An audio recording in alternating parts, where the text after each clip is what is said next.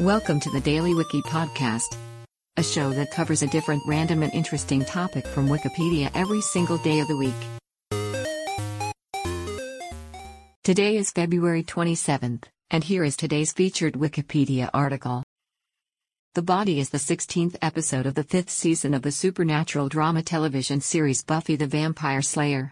Written and directed by series creator Joss Whedon, it originally aired on the W B Television Network in the United States on February twenty-seventh, two thousand one.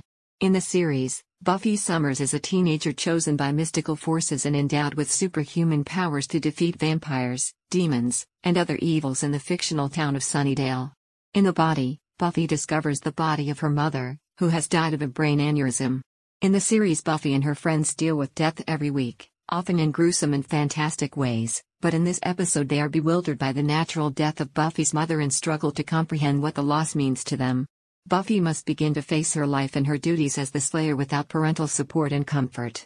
The Body is regarded by many critics as one of the best episodes of the series. Today's featured article is provided by Wikipedia. You can find a link to the article in the show notes.